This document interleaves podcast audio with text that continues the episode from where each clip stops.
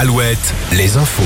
Avec Nicolas Mézil, bonjour. Bonjour Arnaud, bonjour à tous. Une nouvelle nuit de violence. Deux jours après la mort de Naël, ce jeune homme de 17 ans tué par un policier lors d'un contrôle routier à Nanterre.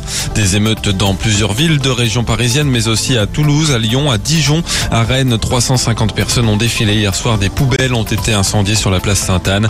Manifestation dans le calme. En revanche, à Nantes, avec 300 personnes dans le cortège. La famille de Naël appelle à une marche blanche cet après-midi à Nanterre. En Charente, le policier soupçonné lui aussi d'avoir tiré sur un jeune homme de 19 ans à Saint-Iriex après un refus d'obtempérer le 14 juin a été mis en examen hier soir pour homicide volontaire. Il est placé sous contrôle judiciaire avec interdiction d'exercer son métier. Le directeur général délégué du FC Nantes, Franck Kita, a placé en garde à vue hier. Selon Presse Océan, le fils du propriétaire du club est entendu dans le cadre de l'enquête sur des commissions versées dans le cadre de transfert de joueurs et pour laquelle deux agents ont également été placés en garde à vue mardi.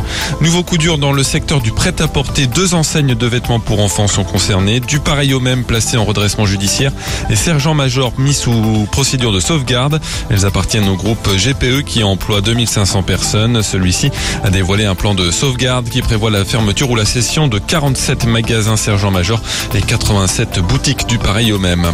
Cette nouvelle alerte du Haut Conseil pour le climat, la France n'est pas encore prête à faire face aux effets du changement climatique. On n'a pas été capable de gérer les fortes chaleurs de l'an dernier, dit sa présidente. Le pays doit, doit baisser plus vite ses émissions de dioxyde de carbone. Le gouvernement doit justement annoncer la semaine prochaine de nouvelles mesures à ce sujet.